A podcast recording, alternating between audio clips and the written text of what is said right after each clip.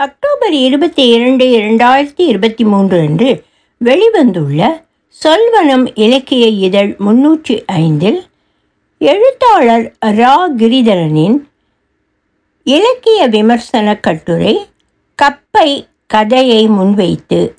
ஒலிவடிவம் சரஸ்வதி தியாகராஜன் பாஸ்டன். இக்கால முதிரா Facebook Insta இளவல்களின் மனப்போக்கை மிக துல்லியமாக பதிவு செய்திருந்ததுதான். சார்பினோ டாலி எழுதிய இந்த கப்பை எனும் கதையில் என்னை முதலில் கவர்ந்தது. மார்த்தாண்டம் போன்ற ஒரு சிறு ஊரில் வசிக்கும் இளைஞன் சமூக ஊடகங்களுக்குள் வலம் வரும்போது எடுக்கும் உருமாற்றம் அவனது நிஜ உலகத்துக்கு முற்றிலும் அந்நியமானது. நம் எல்லோருக்குமே இது பொருந்தும் என்றாலும் இன்றைய ஜென் எக்ஸ் வகையினர் அறிந்த ஒரே நிஜ உலகமாக சமூக ஊடக உலகம் அமைந்திருப்பதாக அவர்கள் நினைத்து கொள்கிறார்கள். இன்னும் சரியாக சொல்லப்போனால் அவர்களது ஒரே களி உலகமாக சமூக ஊடகம் அமைந்துள்ளது. நீ வாழ்வது ஒரு மேட்ரிக்ஸ் உலகம் என நியோவிடம் மார்பியஸ் சொல்லும் காட்சியை நாம் இங்கு சேர்த்து வைத்து பார்க்கலாம். மார்த்தாண்டத்துக்காரி தன்னுடைய இன்ஸ்டா பக்கத்துக்கு ஸ்டைலிஷ் சோல் என பெயரிட்டு ஒரு மாய உலகையை அமைத்து கொள்ள முடியும். அங்கு ஹார்ட்டினும் லைக்கும் கிஸ்ஸும் அளிப்பவர்கள் அவளது அவனது உசுறு. அதற்கு வெளியே இருக்கும் உலகம் அவர்களை பொறுத்தவரை பொய்யான ஒரு உலகம் மட்டுமல்ல அது தொடர்பு எல்லைக்கு வெளியே இருக்கும் ஒரு மாய உலகம். அங்கு தோல்விகளுக்கும் ஏமாற்றங்களுக்கும் உதாசீனங்களுக்கும் மாற்றி இல்லை என நினைக்கிறார்கள். சைபர் உலகில் அவர்களது பொய்யான அடையாளங்களுக்கு அங்கீகாரம் கிடைக்கின்றது. அந்த அங்கீகாரம் அவர்களது நிஜ உலகின் எதிர்பார்ப்புகளை அதிகப்படுத்துகிறது. பலருக்கு அது எதிர்மறையாக நடப்பதும் உண்டு. கப்பை கதையின் கதை சொல்லி பல பெண்களுக்கு ஹார்ட்டின் விட்டு சூப்பர் தோழி கமெண்ட்டுகளை மட்டும் போடும் இளைஞர்கள் இளைஞர் இல்லை. மெய்நிகர் உலகின் தோல்விகளுக்கான பரிகாரத்தை அங்கேயே தேடுபவர். முஸ்லிம் பெண் நண்பர் தன்னை மணக்கவில்லை என்பதால் பல முஸ்லிம் பதிவுகளுக்கு சென்று பாகிஸ்தானுக்கு போ என கமெண்ட் போடும் புரட்சிக்காரரும் கூட. அவர் வாழும் வீடும் அவரது சுற்றுச்சூழலும் அவரது மெய்நிகர் உலகத்துக்கு எதிர்மாறாக மிக யதார்த்தமாக அமைந்திருக்கிறது.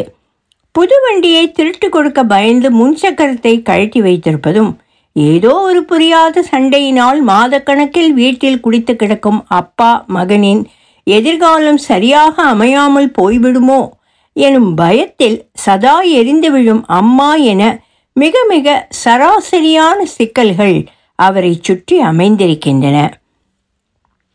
அடையாளங்கள் மிகவும் தற்காலிகமானவை. பொய்யாகினும் மெய்யாகினும்.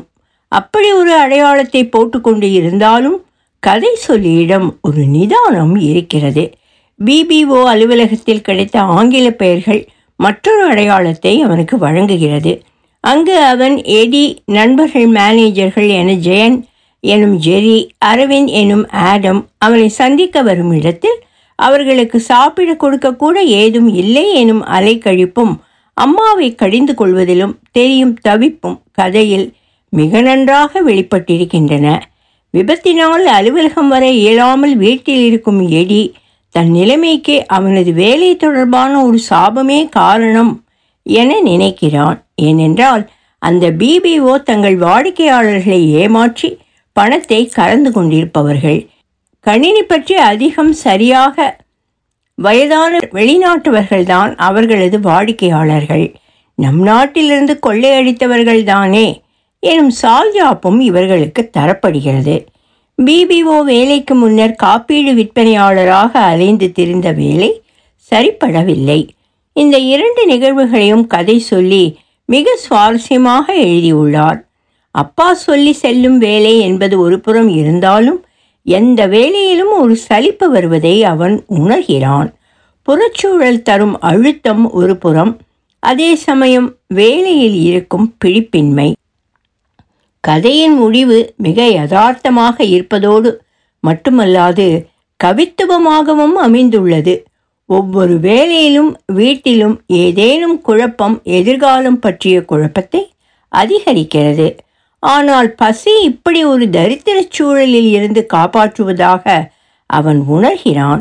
இனி இழப்பதற்கு ஒன்றுமில்லை. ஏதேனும் ஒரு வேலை வேண்டும். அது பசியை போக்கும் எனும் யதார்த்தமான ஒரு இடத்துக்கு மிக இயல்பாக கதை நகர்கிறது. இப்படி ஒரு முடிவை சொல்லிவிட்டதால் அவன் தனது மெய்நிகர் உலகை புறக்கணிக்கிறான் எனச் சொல்வதற்கு இல்லை. வாழ்வில் அதுவும் ஒரு பகுதிதான்.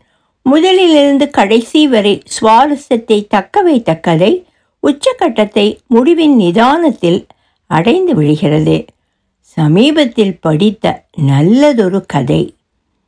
ஒலிவடிவம் சரஸ்வதி தியாகராஜன் பாஸ்டன்